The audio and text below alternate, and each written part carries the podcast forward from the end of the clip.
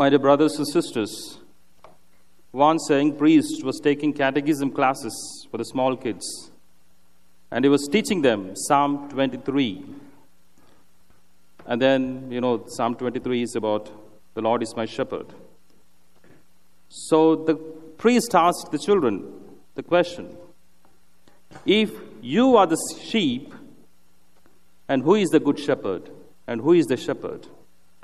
And the priest thought that children would point to him as the shepherd. But there was a brief silence for some time, and a child said, Jesus, Jesus the shepherd.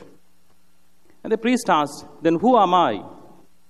Then there was a silence for some time, and the child said, You are sheepdog.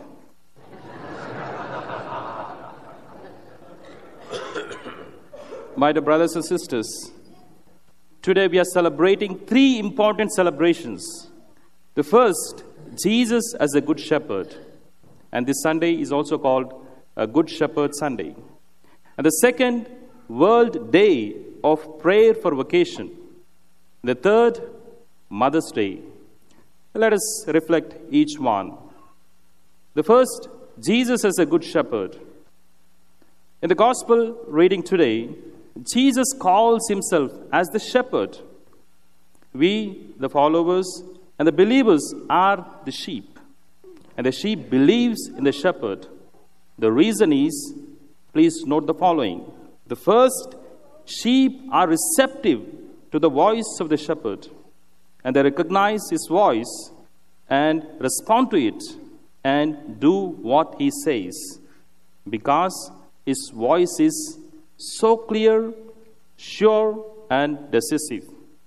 The voice of the shepherd is caring and loving, and it's truth and security because the challenges of the day are greater than our strength.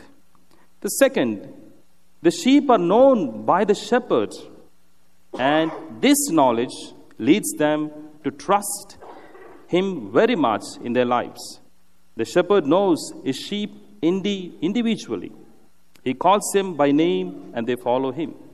The third, the fact is that good shepherd pays much care and attention to his sheep. He goes before them.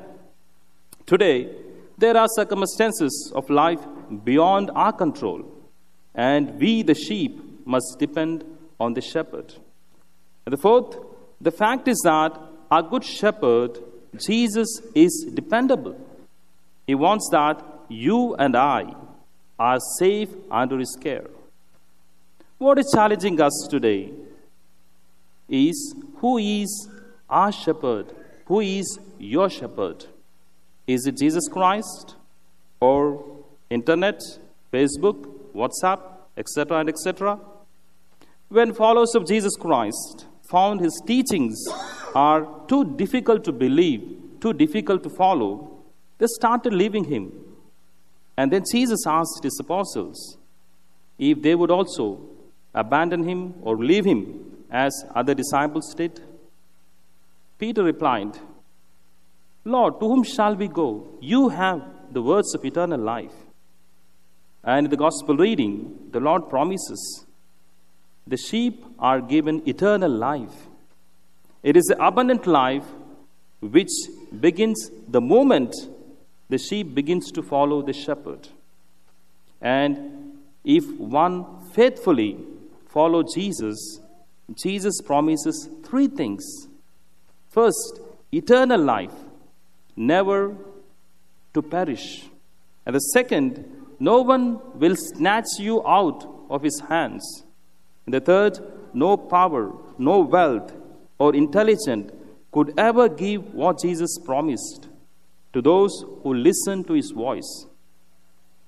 Our experience shows us that many false shepherds or many voices try to lead us astray. The reason for our confusion is that we are not focused or train our ears to the call of the Good Shepherd. When we obey Him, our quality of life changes. We experience love, joy, peace, power and responsibility, satisfaction, security, and delight. This will happen only when we listen and obey the voice of God, voice of our good shepherd, who is the source and author of life. Saint Teresa of Child Jesus said it so rightly, so beautifully.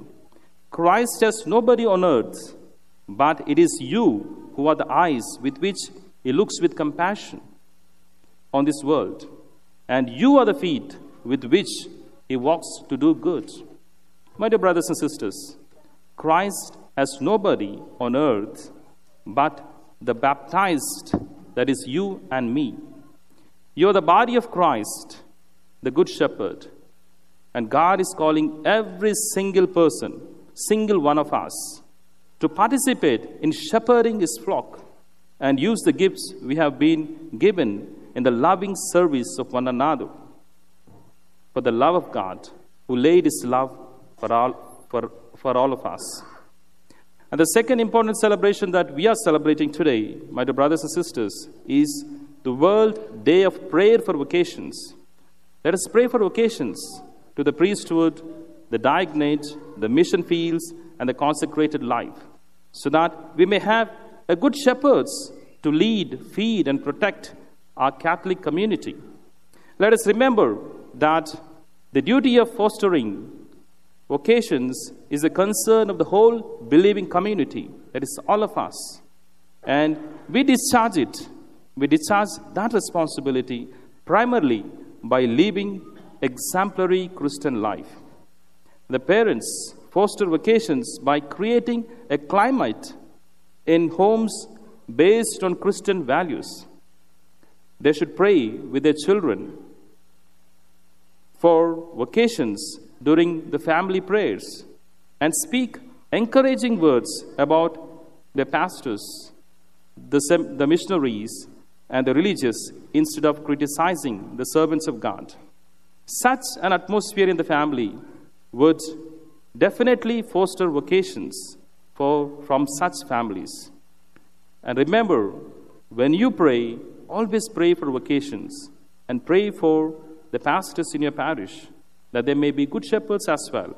And that would make influence on your children and in the family to respond to the call of God. And also, the financial support of seminarians is also a positive contribution to promoting vocations. Therefore, let us pray for vocations that we may have good shepherds to lead our Catholic community. The third important celebration, my dear brothers and sisters, is Mother's Day. So I wish all the mothers a very happy Mother's Day. The world wouldn't be so beautiful without you, dear mothers.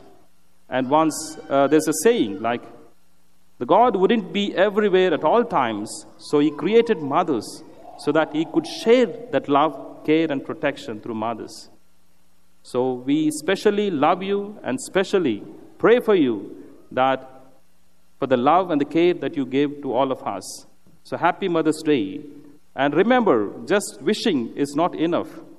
They just didn't give you a, a flower or a greeting card. They gave you much more than that a being yourself. So we must give back the same to them in the form of love, in the form of listening to them, in, in the form of caring for them. So that's how we can celebrate our Mother's Day in a beautiful manner. My dear brothers and sisters, as we are entering into new week, let us ask the Lord to give us the grace that we may all live or follow after the heart of a good shepherd, that we may also be a good shepherds in the family. A mother and father should be a good shepherd to children, and that we may establish a wonderful place to live here on earth.